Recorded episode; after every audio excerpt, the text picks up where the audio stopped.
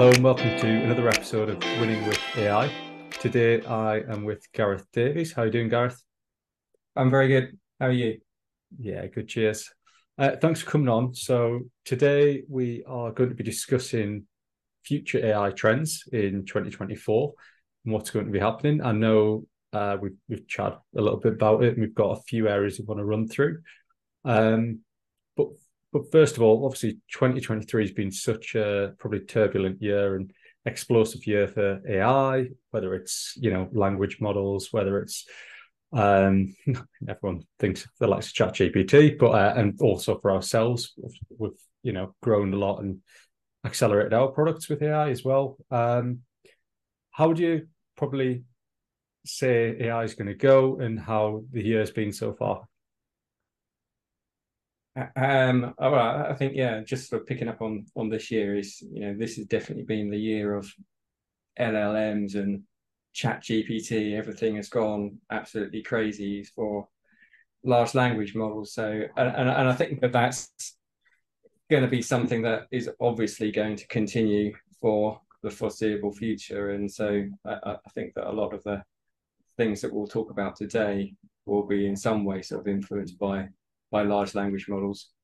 Yeah. Um, but I, I think as well that there's um, interesting areas of research um, that are relevant, that that don't apply to large language models, that uh, uh, give us smaller models, but are maybe more specific to particular use cases. And, and I think that it will be interesting to see how some of the sort of shared research that comes out uh, over the next twelve, eighteen months or so can be utilised um, for both large language models and for sort of neural nets in in in general. Yeah, so we've covered kind of the the key trends into a, a few different areas. Uh, the first one I think we mentioned was around uh, how embedding language and neural network models is going to accelerate in twenty twenty-four.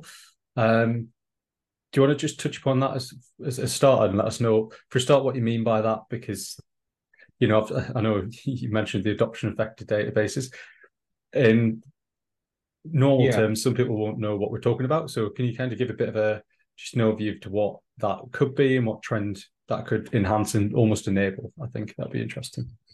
Yeah, so embeddings are, like, we've been following them for, well, a number of years really, it, it, and, and we make good use of them here. Basically, I think trying to explain what an embedding is, it's it's a table, it's it's a lookup table, and and it's a way of um of uh, transforming some sort of input that uh, that we have in the real world. Um, which in the case of large language models would be, you know, words or parts of words. For for us, it might be some sort of field that exists on a sales opportunity or something, but something that isn't sort of naturally uh, a, a number. That, and because neural networks, they don't deal with sort of text-based information, they only understand understand numbers. And so this concept of embeddings was Um, developed about sort of ten years or so ago. And what it is, is it enables you to basically transform your your text or whatever it is into a a, a vector, uh, which is sort of a representation of that of that text. But the cool thing about it is that these embeddings, as they're called, are are learnt during the the training process. So initially they don't have any sort of idea of, of what it is. So it just throws you back a, a, a random set of numbers. But as you go through the training process, these vectors, these features gradually take on sort of um, more and more meaning. And the interesting thing about it is that you find that things that are conceptually similar end up occupying a very sort of close uh, relationship in in the feature space. And so in, in sort of a high dimensionality um, plane, then these vectors are all quite close together if you have a concept that's, that's quite similar. So you can imagine um, for, for words, things like king and queen, they would sort of all be, they would be in, in, in a similar sort of area. Uh, and there was an interesting paper that was done a few years ago from a, a Kaggle competition where uh, they looked at the, they created embeddings for a, a, a sales forecasting competition uh, for Germany. And they created these embeddings and then um, trained this neural network to predict uh, where sales were going to be, how many sales were going to be, sort of store by store by store. And then they created a uh, a plot of these embeddings based off the location of these stores. And you could see that there was a very close relationship between the actual geographical um, areas of these of these shops. Um, so they've all been sort of close together in, in Germany to the actual physical location of them. So it's it's really cool how they, they take on sort of a, sort of a semantic meaning. Um, and of course, uh, this kind of means that you can take advantage of the fact, the fact that because you can, you can calculate how far one vector is from another vector. And if you can do that, then you can see things, well, okay, I can now work out what other things are like me in the same sort of area in, in vector space. So um, companies like sort of OpenAI have uh, released A P Is that are now enable you to basically send uh, a, a, a document and it will come back with a, an embedding value. And these embedding values you can then store and, and then put inside one of these one of these databases, and um, that enables you to do things like be able to search for things um, uh, and and and be able to you know utilize the fact that you have these things that are are really close close together. That makes sense. Um, I think even just the simple term of king and queen. Obviously, that's a, simplifying it a lot, but it just means you've got those associations and you can figure things out. So I see how it works. Next year, obviously, that's going to accelerate. I'm going to see more trends to do with it. Uh, hopefully, trend and adoption and everything like that. Um, how how would that be a practical use? I, I jumped to kind of sales examples because we work off databases, which is trying to predict, you know, um, sell, seller scores and pipeline health and deal health and things like that. In a practical use case, whether whether sales is a great example or not, how could um, it can be in the work world? How could you apply these to really enhance yourself? Um, I mean, I can see things like search and things make sense across the database, but yeah, and and, and recommendations, right? So if you've If if you are interested in seeing where you've had a similar sort of situation in the past, then potentially you, you could use um, a particular pitch. Let's say you've got a proposal, and okay, you, and you've got got an opportunity. So I, I want to be able to see um, other proposals or opportunities that I've done in the past that might be similar to that, and be able to draw draw on those, and then sort of cross-reference how that opportunity kind of played out and things. So I think that that there is that that's sort of an immediate use for it within sort of human beings, but I think that the more interesting thing is how these embeddings can be used within. Um, at a programmatic level why, by the actual neural networks themselves, because if you think about it, these things are sort of they're, they're becoming like the language of the neural net. To it's their it's their language of, of concepts, but it's a universal language, so that um, if you can somehow use that for a whole type of different range of inputs, whether that's text or images or videos. So, you know, a cat, a picture of a cat occupies the same sort of space, embedding space, as the word cat, um, or the sound cat, And so, you know, then that starts to become sort of a universal thing that the neural network can use to start using for different types of um, of, of output uh, and for communicating with other types of systems. Okay, so you can almost, yeah, I see what you mean. So it's almost going to accelerate that capability of the neural network to be, to understand further. And uh, the cat example's good, because then I guess you've got that central neural network that's understanding further using embeddings. Then I guess you could just, it's going to depend what U I or what tool or use case you've got, but you could have a, like you see, uh, language models, but you could have image generation and things like that based by typing language in or talking to it as well. I assume yeah. voice recognition too. Yeah. So I think it's yeah. you know it's it's a really it's a really sort of core concept that um, is uh, I think is going to become sort of more and more important as as time goes on, and and and these and we you know start to explore sort of more modes of operation for neural nets. Yeah, I imagine it is. I think especially with the adoption rate increase of A I everywhere, they're trying to get it to do more and more things. So. Yeah, it's only going to accelerate, isn't it?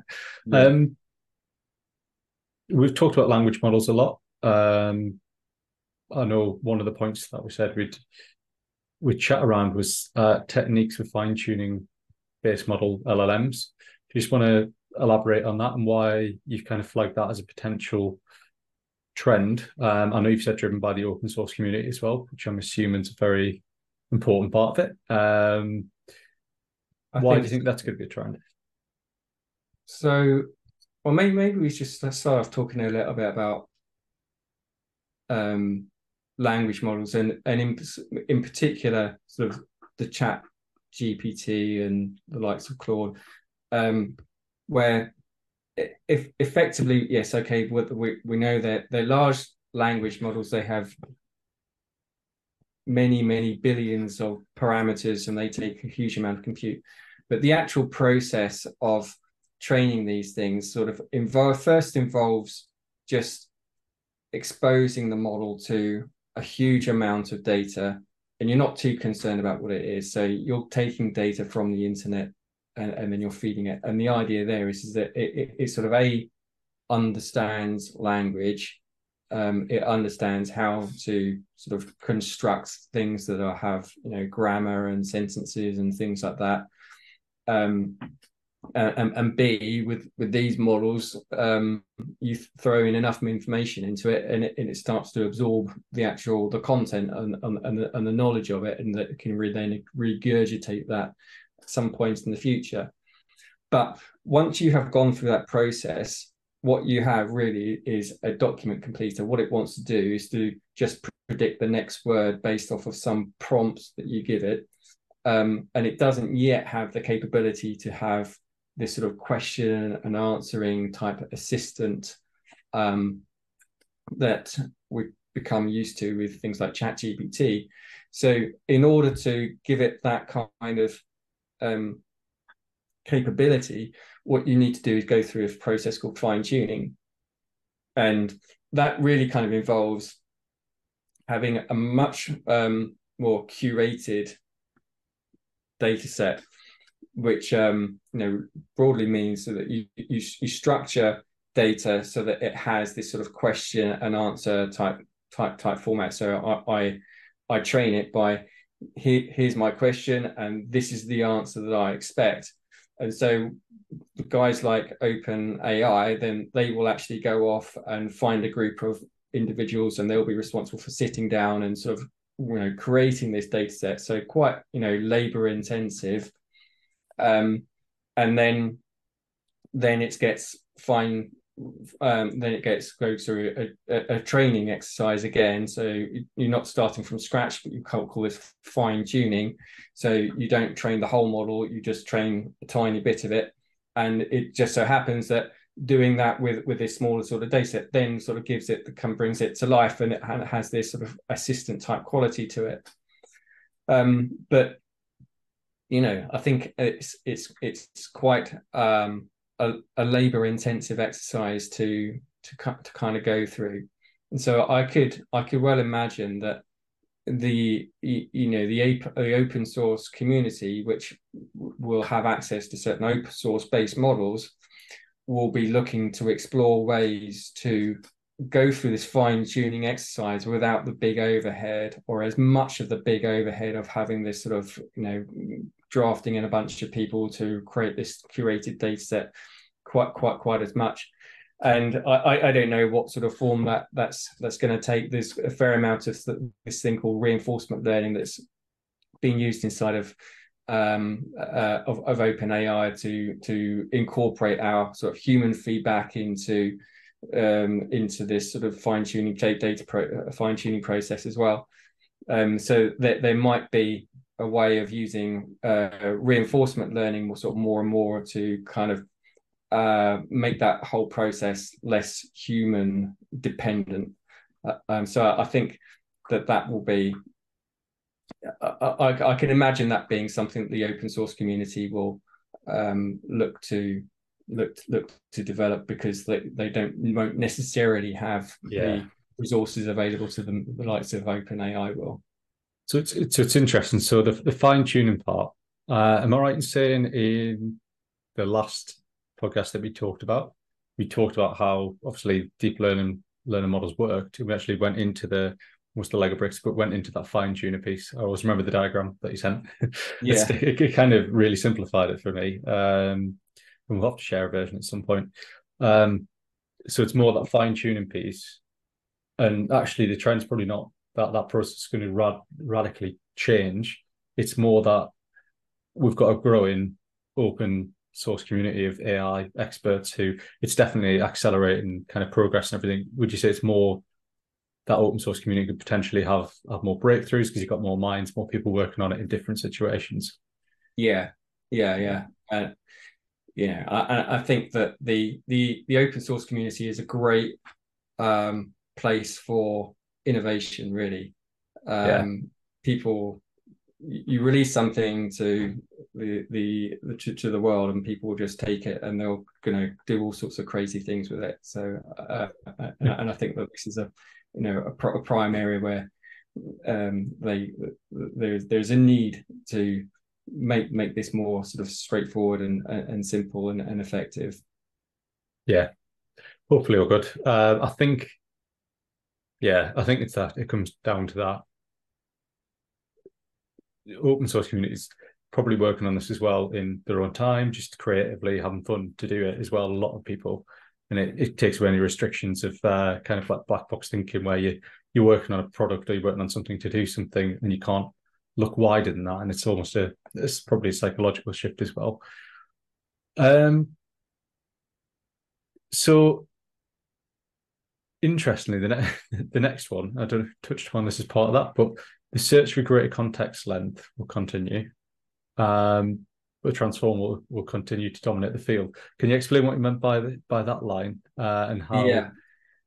how okay, that's so. how that's going to trend and change in in the next year or grow? Because so I, I guess I, I kind of touched a little bit on on, on the last point, which is that, you know OpenAI's ChatGPT. Um, has something like seventy-five billion parameters uh, inside of it.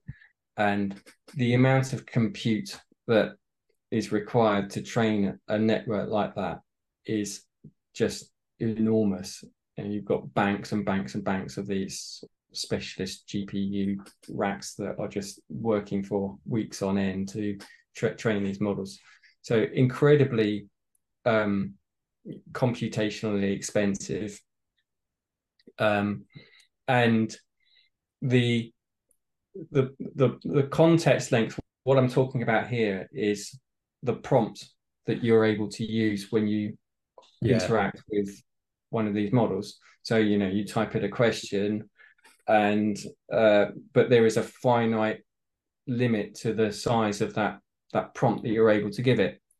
Yeah. And so you can imagine that that this prompt that we feed these networks, it sort of becomes like the working memory, like the RAM of the of the neural network, that it can you know, work with whilst it's coming back to answer your particular question.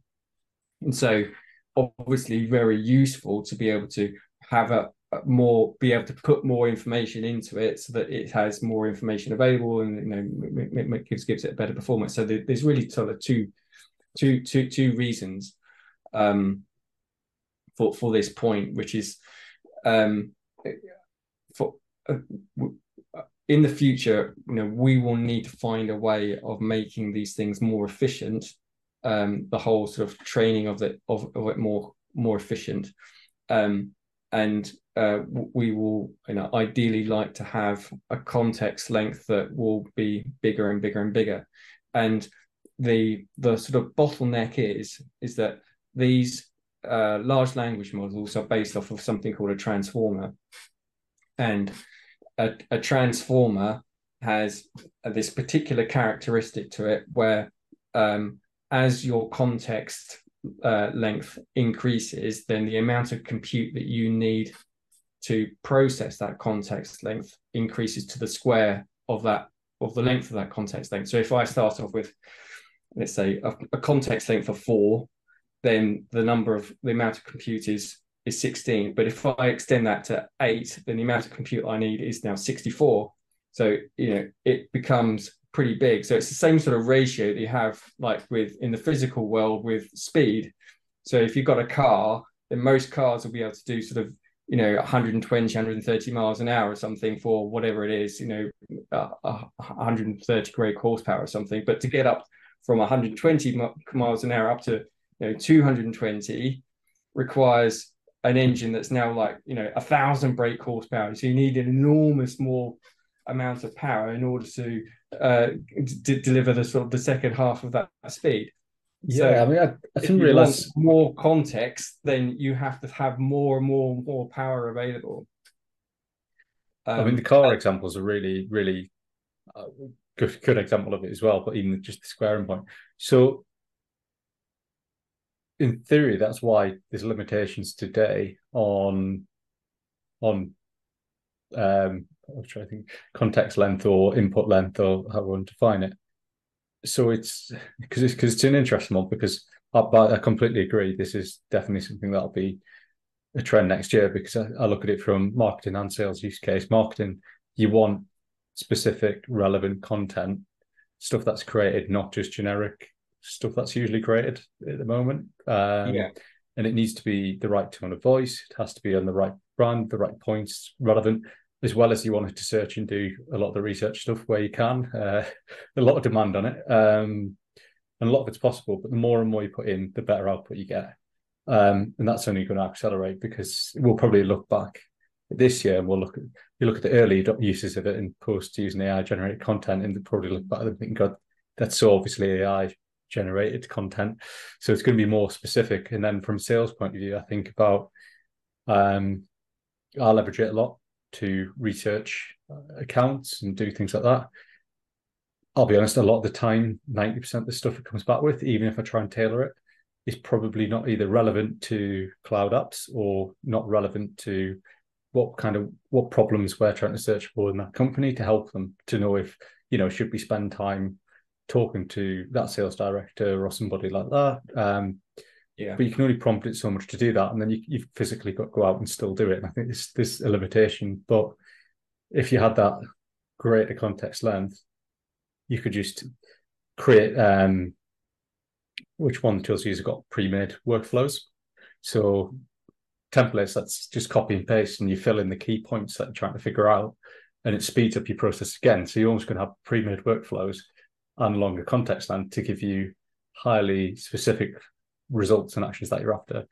Um but how is that how is that plausible if if it scales like that? Because you know everyone would love to drive a really fast car outside. I mean, hopefully, yeah, electric.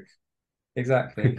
But, and I think that, you know, just to answer your, your that, that that point, it's the that particular characteristic, if you want to call it, is a function of the Uh, um, the design of the transformer architecture. So there's a, a, a piece of that transformer architecture. It's called the uh, the attention mechanism, and it's that attention mechanism which basically gives it the ability to look at everything that it has in its context and start, you know, finding out, how, seeing how those things kind of relate to each other. Um, so the design of that um, attention mechanism is something that people have played around with over the last sort of, well, really since transformers were first um, uh, brought out sort of six or seven years ago. Um, and people have been sort of trying to figure out, is there a way of making this attention mechanism more efficient? And, and so far, people have come up with sort of various suggestions. There was uh, various takes on ARMA. So there's the, there was the Linformer, there was the Performer, I think there was the, the Reformer. Um, and these mechanisms are uh, all, all try to make that um, attention mechanism more and more efficient. But in doing so, there's a trade-off. Um, so there is, they can reduce the memory demands, but the problem is, is they haven't yet found a way of reducing the memory demands, but still retaining the the complete performance of the sort of traditional transformer attention uh, mechanism.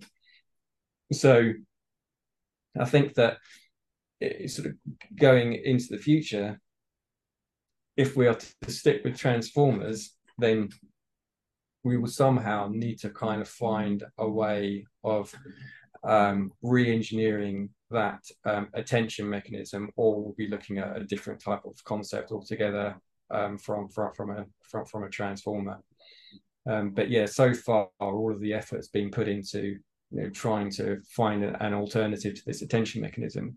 The, the, tra the trouble is, and well, I think that I, I don't think it's going to be an immediate priority for many of the providers of the large language models, is that there is a sort of a fairly known, well, a well-known chart that you can predict based off of how much training time um, you give a, a, a language model, um, how much compute you throw at it, what its performance is going to be based off of its loss value.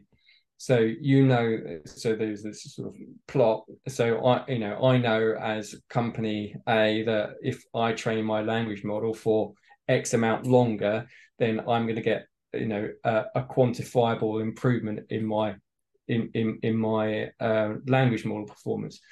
And so I think that, you know, at least in the short term, people are just going to throw money at this problem and just try and ignore the Trump. the efficiency aspect of it, but it's gonna become it's gonna become more and more important for sure, definitely. Yeah, I mean, with sustainability goals as well and cost of energy, everything, it's bound to become a bigger and bigger problem. But it wouldn't shock me, back to you, the, the second point around open source community, if something comes out of there that ends yeah. up being, because I feel like a lot of these innovations are also born out of trying to do something and then accidentally creating something which is a solution for a totally different um, area of it. So it'll be be interesting to see that. Um, I think it all, all makes sense. It'll be really interesting to follow that and how it goes, because I think it's going to have to improve to a degree. But just to jump on to one of the next points, which also I don't know if it could be related to that last one, because in theory, I guess you could it could be a part of the solution by shifting approaches. But uh, You, you mentioned hybrid approaches and using some kind of combination between small neural networks and statistical-based systems will become more and more common. Made me think the last point we're making, could actually deploying small, more focused uh, pieces of A I kit, which I guess is what OpenAI, we'll come to OpenAI in a minute, but what they might do could actually support that demand and throttling and things. But um, why do you think that's going to increase more? Um, and what what's the benefit of it, I guess, as well? I think, and this probably comes back more into our own sort of comfort zone in terms of, you know, using neural networks for forecasting, um, time series forecasting, and um, more tabular um, uh, uh, pr pr um, tabular predictions. Um, And to that regard, I think that what we've seen is a tendency for people to just use, try and use neural networks for end-to-end training. So ever since, you know, AlexNet in twenty twelve, and the fact that, oh, you, we can just put in an image straight into our neural net and out comes this amazing classification of, is it a cat or is it a dog? People have been trying to use, you know, neural networks to do the, the whole shebang. And I think that there are still cases where there, there, there are cases where that works very well. And, and image, computer vision and language, language models is, is obviously the, the the obvious point on that. But I think that with the types of forecasting that we do with time series forecasting, um, that's, I think it's inconclusive, let's put it that way, that using a neural network for just doing end-to-end um, for forecasting, whatever it is that you're forecasting, is something that Is, is really a sensible thing. And um, there's been a, sort of a bunch of research. There's sort of two camps at the minute in time series world, where you have one camp that is very much transformer based, where their approach is, okay, we know transformers work really well, a whole bunch of different tasks. They're very adaptable. They're very powerful. If we can just throw all of our data into it, Um, then we'll, we'll we'll we'll get a, a decent result out of it. But transformers are quite complicated beasts, and they're quite big, and it can be quite tricky to, you know, train. And they are, you know, operate in a very sort of high dimensional um, world. And so there's this sort of competing um, train of thought which says, actually, for this type of application, um, you're better off just using more of a, a statistical type approach, um, and then using a, a neural net to kind of work out the bits that your statistical based approach isn't particularly good isn't particularly good at. So you kind of like take the load off the neural net um, to to try and Uh, make its job, make its life a, a little bit easier. Um, and you know, I think that we've seen um, uh, in in the forecasting world, there's a, mo there's a model called DLinear which came out, which was, they they described themselves as being embarrassingly simple or something like that, um, and was has no non-linearities in it, so it's not it's not even like a deep neural net, um, and Um, it ha has really good performance, and you know, really good performance relative to um, uh, tra transformers. And transformers are, as I said, I think that their performance is kind of still a bit inconclusive as to whether they can really capture all of the the the information um, effectively uh, for for that that type of information. Um, There's, there's why, a... why would you say so? In transformers, that comes back to the bit we talked about earlier, doesn't it? Why would you say that? What, what's the limitation of that versus? So there's two routes. What's what's the limitations of each, and why would we, we take preference? I feel I, I feel like you often get to this crossroads of technology, which is like, okay, one of them, people are going to go down. It ends up actually the, the other one's more efficient. I think that happens across a lot yeah. of different examples of that, um, because it can be adapted in a certain way or it grows. Um, what are the key differences, would you say? I think that probably the, the most significant one is, is the interpretability of it. Uh, when you're working with a transformer, you have quite a complicated structure to kind of work with. And that's not so bad when you're working with fairly abstract concepts, but when you're using, you know, effectively numbers, then you're forecasting numbers. Um, then for us, it's kind of, you know, reasonably intuitive as to sort of the range of things that should, should be coming out of it. And so in terms of analyzing what a model is doing, it's it's it's in some ways quite it's it's much more of a, a straightforward process to to understand, as opposed to you know some model that's specifically for computer vision, where you're you know breaking things out into pixels, and then you have these layers that you have to kind of work through, and sort of abstract filters and stuff like that. So um uh, uh, ha having as a sort of a practitioner, ha having a model that is is more simple, um is is more interpretable, and, and therefore more easy to tune, um improve upon. Whereas if you're using a, a more complicated structure, then you're kind of you, you kind of have a few ideas of what might work and what do, what doesn't work, but you, you you're dealing in a, in a really sort of abstract area, and you can't really say for sure whether this approach is going to work or, or that approach is going to work. Um, and I think that some of the the just using a base transformer Um, for this type of sort of numerical forecasting type of information doesn't naturally do a particularly good job. Um, but there have, have been, again, attempts to change that attention mechanism that we spoke about before, um, to make it more suitable for time series forecasting. So there was something called the Autoformer that came out, and, and another one um, earlier this year called the Crossformer, which uh look for particular um trends um in the actual sort of signature of the uh, of the data, of the, of the sequence of, of the data. So they're looking for sort of patterns, um and so that they're kind of more uh more more, more adept at pick, picking that out, um and I think that if that's going to succeed, then that that's going to have to be the way the way it's going to go. Um, but yeah, I think that overall the complexity of, of that kind of system just makes it really quite a difficult thing to do.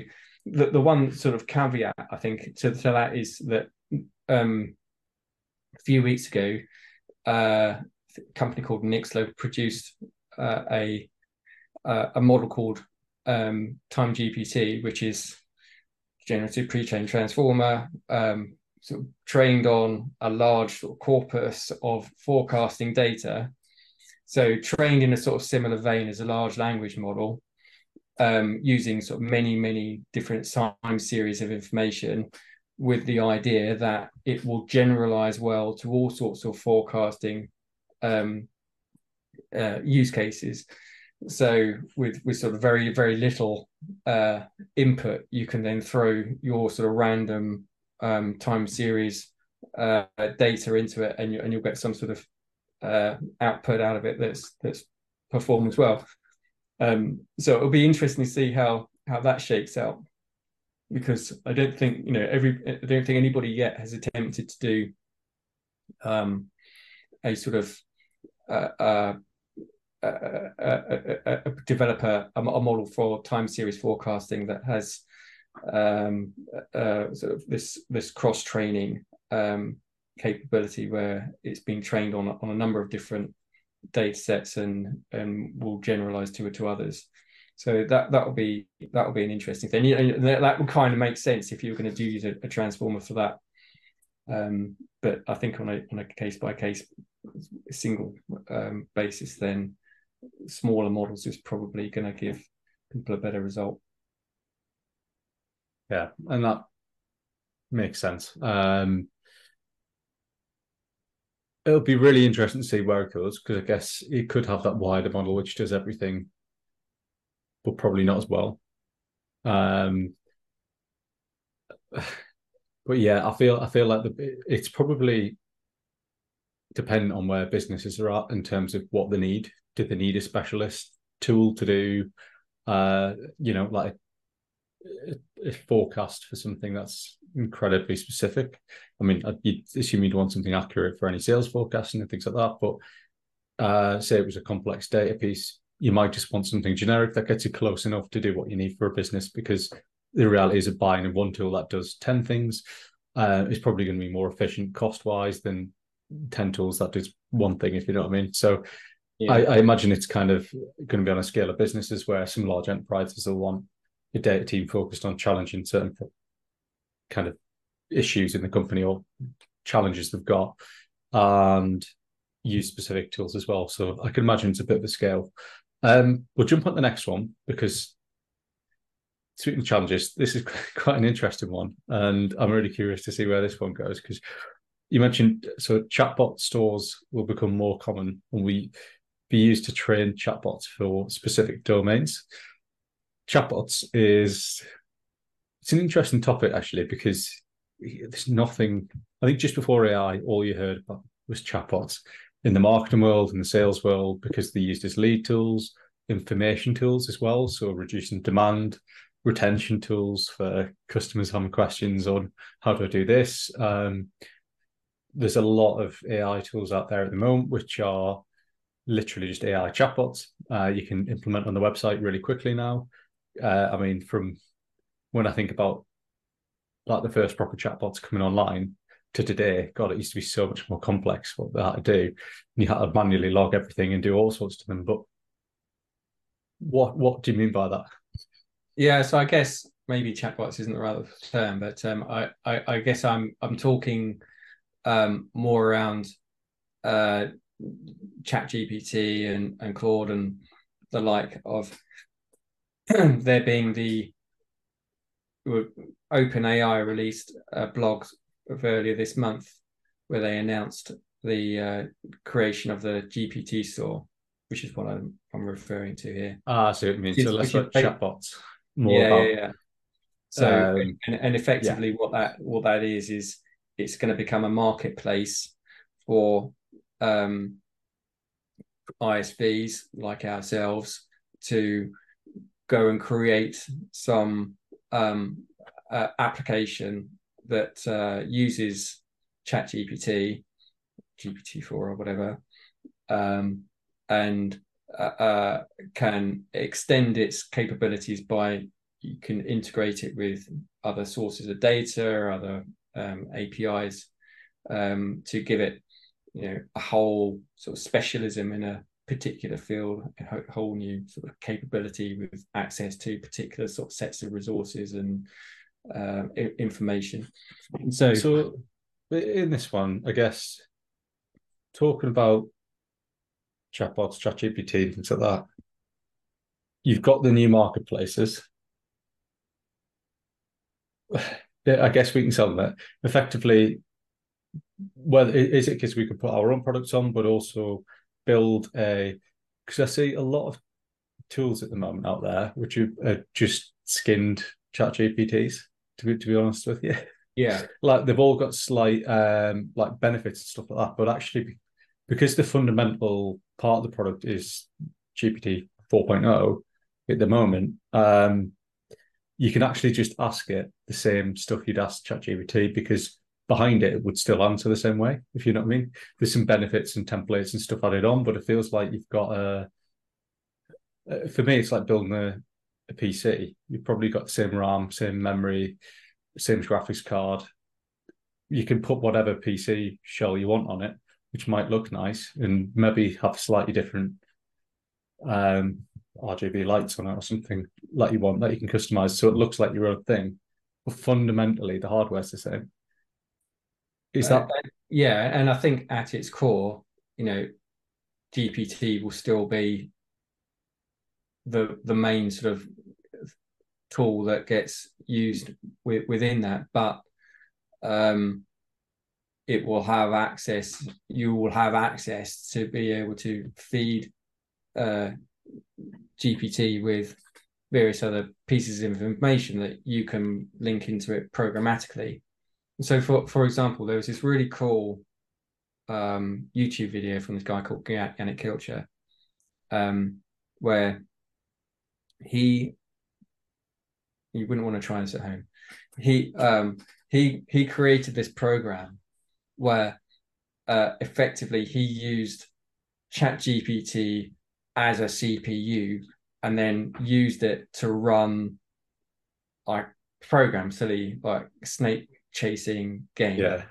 And and the way that he did it was that he, in effect, he, you know, he he he made the the, the game aspect of it um, and, and and the rules around it in in some sort of little tiny piece of code, um, and then his his his game would then send instructions off to ChatGPT. You know, tell me what the state is after I've done, you know, move this, you know, this thing over to the left or whatever, and it would come back with a response. Um, and then he'd parse that response, and th then that would be up on the shown back to the to, to the user. So you know, it's it's a, a, cr a crazy thing to do, but it kind of shows the the point of it is that you can make G P T something that is, you know, completely uh, sort of independent of a human being as such, um, uh, and just interact with other applications, um, and just by sort of some clever parsing of the um, and generating of prompts, parsing of information and things, then you can make something. Some something yeah, right. yeah, you're right, because I guess in that case, it's it's less about the P C having the same hardware and everything. It's more about what you're getting on your desktop, because we might have the exact same laptops, but we're probably running very different things, and different things are happening despite it running on the same stuff. Um, it's interesting because I watched two videos recently. One was uh, Mario Kart, where someone programmed it to do a perfect lap of Mario Kart, and it took them, I mean, it took them far too long and a lot of energy and time. But they showed the video and then at the end and all the errors and stuff, and basically they give it one output, which is to to win, which in theory, same as the AlphaGo stuff, it's to win. Doesn't matter how it does it. It just figures out the best way and what the learns more and more about what the loss criteria are, uh, and then yeah, eventually it does the perfect lap. You can never beat it, which is from a human point of view. Um, and then yeah, another one. I think it's like a Pokemon game or something, which is really complex because there's a lot of rules to do with that. Uh, yeah. But it made funny rules up as well, which was uh, interesting. I learned certain things, and because it doesn't understand, it was a really good way of actually seeing how it interacts with the gaming world, which is quite quite good. But um that makes sense. So those stores are going to pop up more and more. I mean, they're very creative uses for it, um but yeah. I think they show the yeah the potential of what could happen with it, because you could use it for a lot of different things. um I guess I that, probably... that probably plays into the next the next yeah. point we're going to talk about, actually, because you know, I think if you sort of extend that along, the fact that, you know, as of today, you can create an application which ChatGPT has access to your A P Is or some other data store, then I think that that um, use of, you know, not necessarily ChatGPT, but large language models um, that will become more and more sort of central to, let's say, a sort of a problem-solving process, um, and um, you know, Andrej Karpathy kind of describes it as it, it, it's going to become the the C P U of the future, with the context length being being being the RAM, and you know, it's going to take more, more of a role where it's going to be responsible for sort of marshalling and um, Uh, orchestrating instructions um, in order to solve problems. And so it, I think it will be, yeah, it will be really, really kind of interesting to see how how that plays out um, over the course of the next few years. I think it will become more, more and more central. Yeah, I can only see it become bigger, um, and just yeah, more and more. Yeah, it's just a really interesting way of thinking about it, because it's it's a completely different use of what people think A I would do. And that's, for me as well, one of the key things is it's just actually we're going to hit a point where it's we need to think differently and look at the approaches. And that's where, coming back to right at the start, things like open source community can throw up really crazy ideas, which could be shift the way we actually approach things entirely. And I guess the next point is all around OpenAI dominating a new field of, of A I as a service. Feeding yeah. on to having the, the stores and stuff like that. I guess it's all part of this big, wider OpenAI at the moment. There's a lot of being used a lot, but um, they're certainly leading the way. I know now, obviously, you've got Google, A W S, uh, Microsoft are doing their own thing slash heavily invested in OpenAI as well. So it's a very blurry line there. Um, why why would you, do you think next year they're not I mean, I, going I to think, be seeing I think between that? them and Anthropic, um, the o OpenAI, I think, have been really, really smart. If you take the open bit out of it, which, you know, I've got a bit, bit of an issue with, um, but you uh, just focus on, on what they're doing as a commercial closed source organization. Um, they have been really smart in terms of their whole strategy for developing their their products, in that the first thing they've done is engage the developer community. So I, I saw a, an interview with Sam Altman from about a year or so ago. And the main thing that he really talked about was the fact that he's spent most of his time talking to talking to developers about how they use um, ChatGPT and G P T four or whatever. Um, and so for some time now, they've been laying the groundwork for developers, um, you know, uh, I S Vs like ourselves and uh, software houses to use their A P Is um, for uh, development and to create, you know, products and services. Um, and I think that with the announcements around G P T Store, um, it's it seems to me very, very clear that they are, you know, presenting themselves now as sort of uh, A I as a service. So they have their their embedding A P I, they obviously have their G P Ts, A P Is, and, you know, they're extending that out into this G P T store.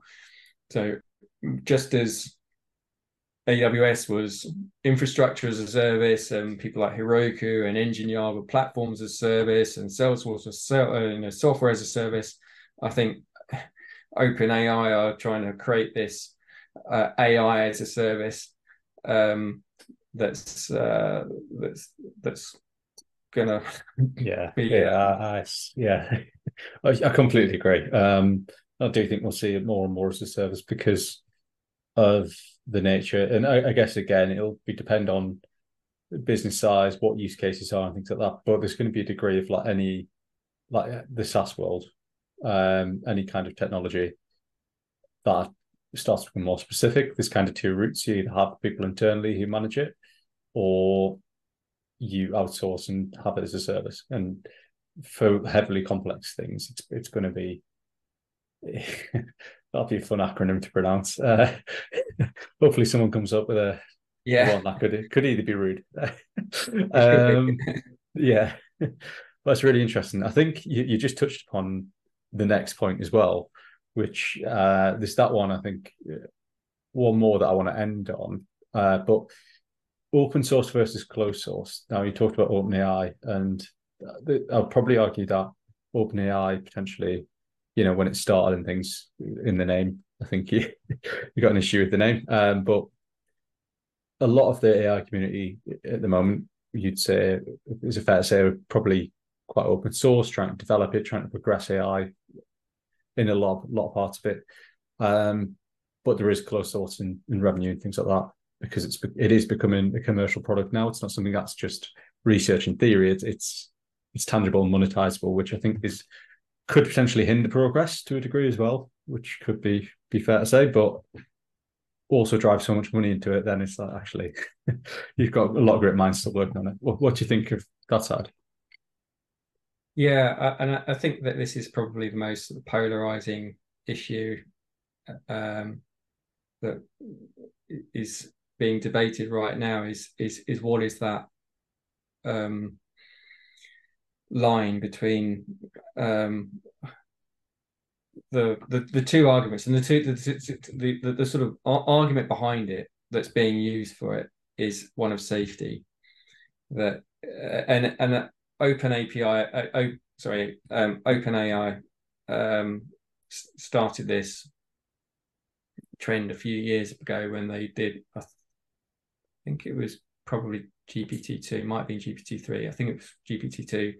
They they released their paper, their research paper, and um, but didn't release the code. They didn't release the model that they were describing in their paper.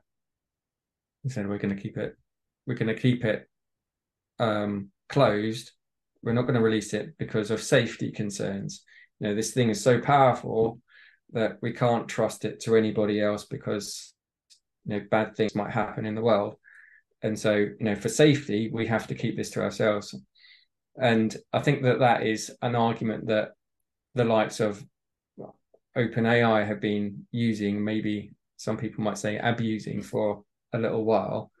Um, uh, and uh, but ne- nevertheless, there is this sort of central argument that with the rate of progress that we are seeing with the development of Uh, A I and sort of people striving towards A G I, that it needs to be controlled in a way that means that it's not going to get into the hands of bad actors, and you know, that nasty things are going to happen.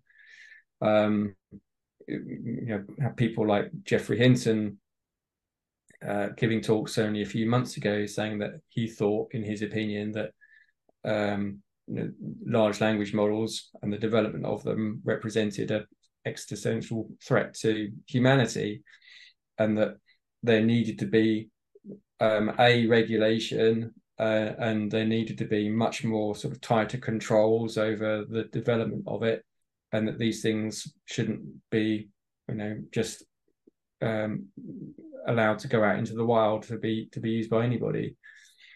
But then again, you have people that have the opposite point of view, which is that by only making it open uh, and making it available to to everybody, are you then able to really a, know what you're dealing with, but have enough people have a sufficient knowledge of what's going on who can develop, you know, more tools to verify what's happening uh, and, and recognize the risks and develop the tools and techniques to mitigate against you know any, any sort of nasty nasty things happening.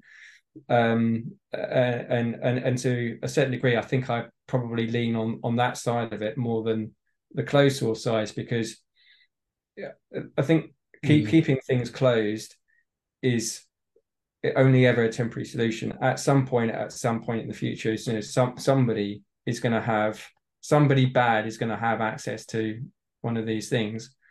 um And it's a bit late then to be saying, oh, well, now the whole world needs to prepare for the fact that the, the, this, the, we've got we've got this problem. Um, so I, I think that uh, the the the safety argument for me that doesn't really hold. If if you're a, an, an organisation and you have commercial interests, and then you know, you've invested a few million dollars into training your large language model, and you've created new capability, and you want to you know, offer that as a paid for service, but for commercial reasons, then fine, that's absolutely fine. That's what that's what we would do, right? You know, we have our we have our yeah. I P. There are certain parts of our I P that we want to protect because it's a differentiator, and you know that kind of makes sense. But I I I do think that the the safety argument doesn't really hold well for for me. Um, oh, when I, you're making I think, yeah. billions of dollars and then using safety is the reason. I think it's that transparency. Yeah. Like let's let's be honest and, and open about it, because absolutely uh, I mean, talk about A G I, that, that's all other topic to go into. I feel like yeah there's a lot of security threats, issues. Um I'll come on to the next point around regulation and things like that, and ethics and in A I um being really important that we start to to look at that, you know, a few years ago, let, let alone today. Um, that's critical.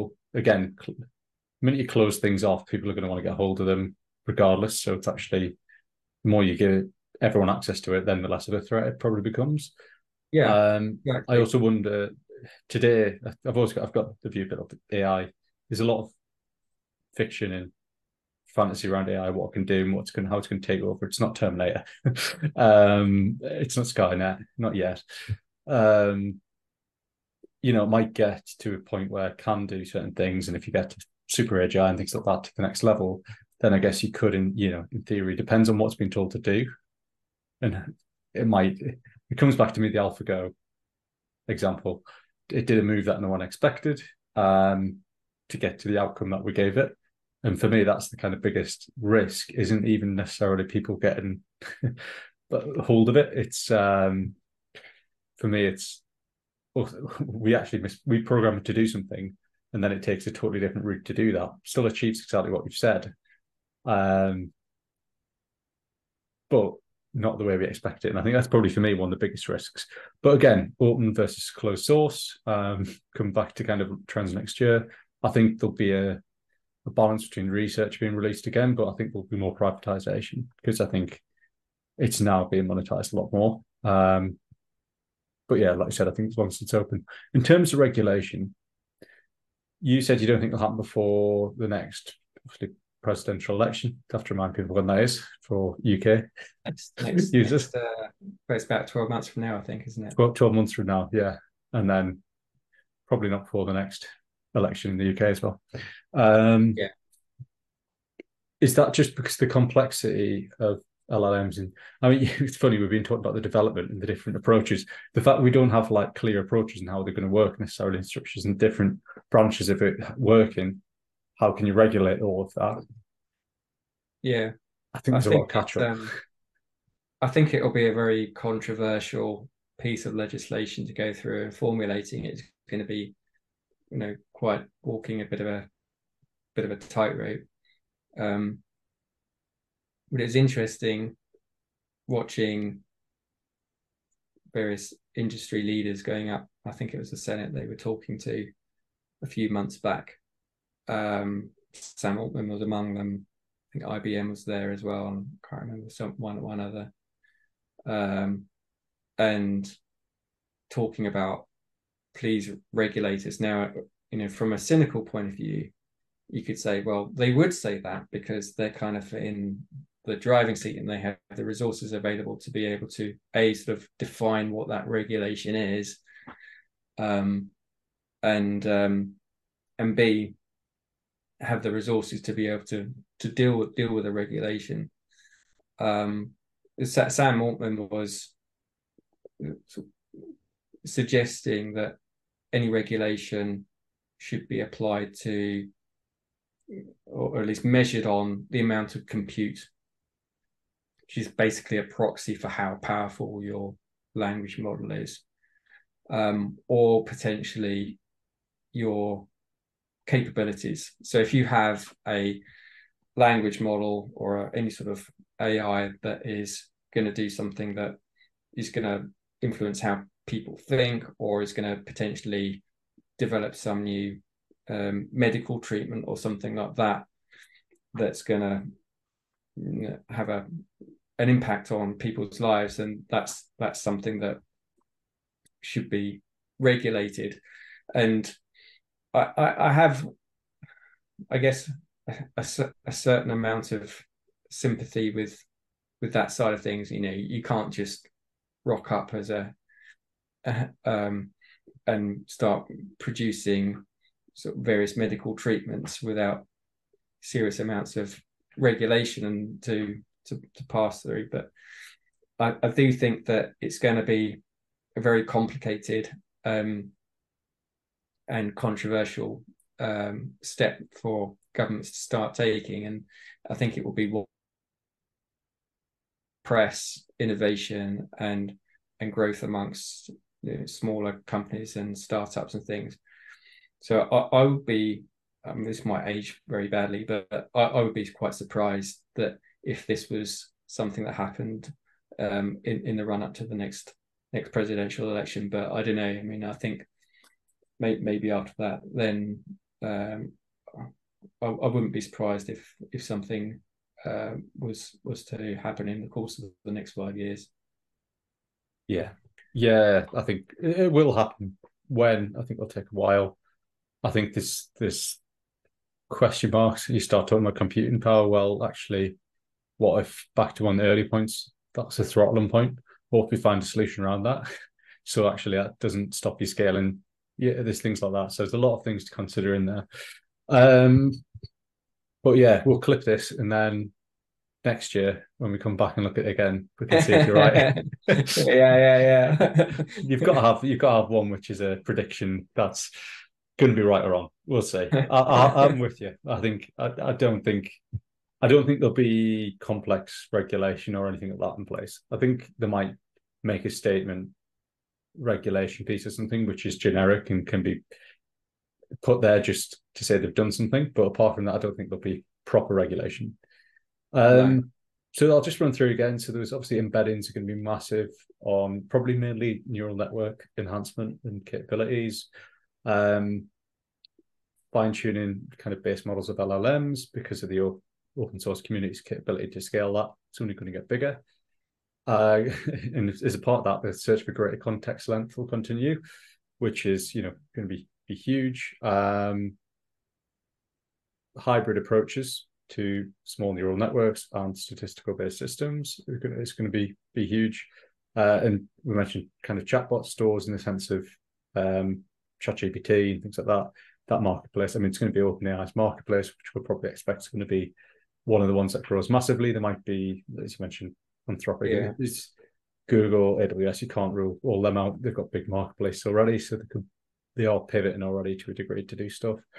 Um, the L L Ms become more central, like C P Us. That's a really interesting one. It shifted my, my mindset a little bit on it, and I think it's a very good point. Because, you know, you'll have the same hardware potentially, but very different software, which is a good way of thinking of yeah. how it is. OpenAI will continue to dominate. Again, we'll come back to that one next year. And then open source and closed source is going to be a, a continuing battle, uh, as will the regulation of L L Ms isn't going to happen. Yeah. So we'll see how that goes. But uh, there's quite a few points nice. in that. I know there's a couple of things around time series and things like that. I think we've probably covered all that during the, yeah, the other things, so. points at, at various stages. So thanks a lot. I'm looking forward to seeing how these... How that all shakes out. yeah. Uh, we'll probably be walking in a world of dinosaurs next year instead. yeah, it'll be, there'll be something totally different that'll come out. Yeah. yeah. Um, but yeah, no, th thanks a lot for running through all those. I think... It's really good to dig into some of the details of how they work a bit further and kind of dropping a few layers down, because it, it gives you more perspective of actually how things can shift and why they might shift as well, not just um, not just the case of a language models are going to get quicker. I feel like there's a lot more to it, and it was really useful for me as well just to, to change my opinion on a few things based on this as well. So thanks a lot for coming on. Um, We'll definitely have you on again. And we'll talk about, I think, A G I. We're going to have to talk about that because I'm, I'm keen to get a session in to talk about that. But uh, yeah, thanks for, for joining. Right. Thanks, Josh. Cheers. Thanks for listening to this week's episode of Winning with A I. We're here every single Thursday, so please follow, like, and subscribe on your favourite podcast channels. See you next week.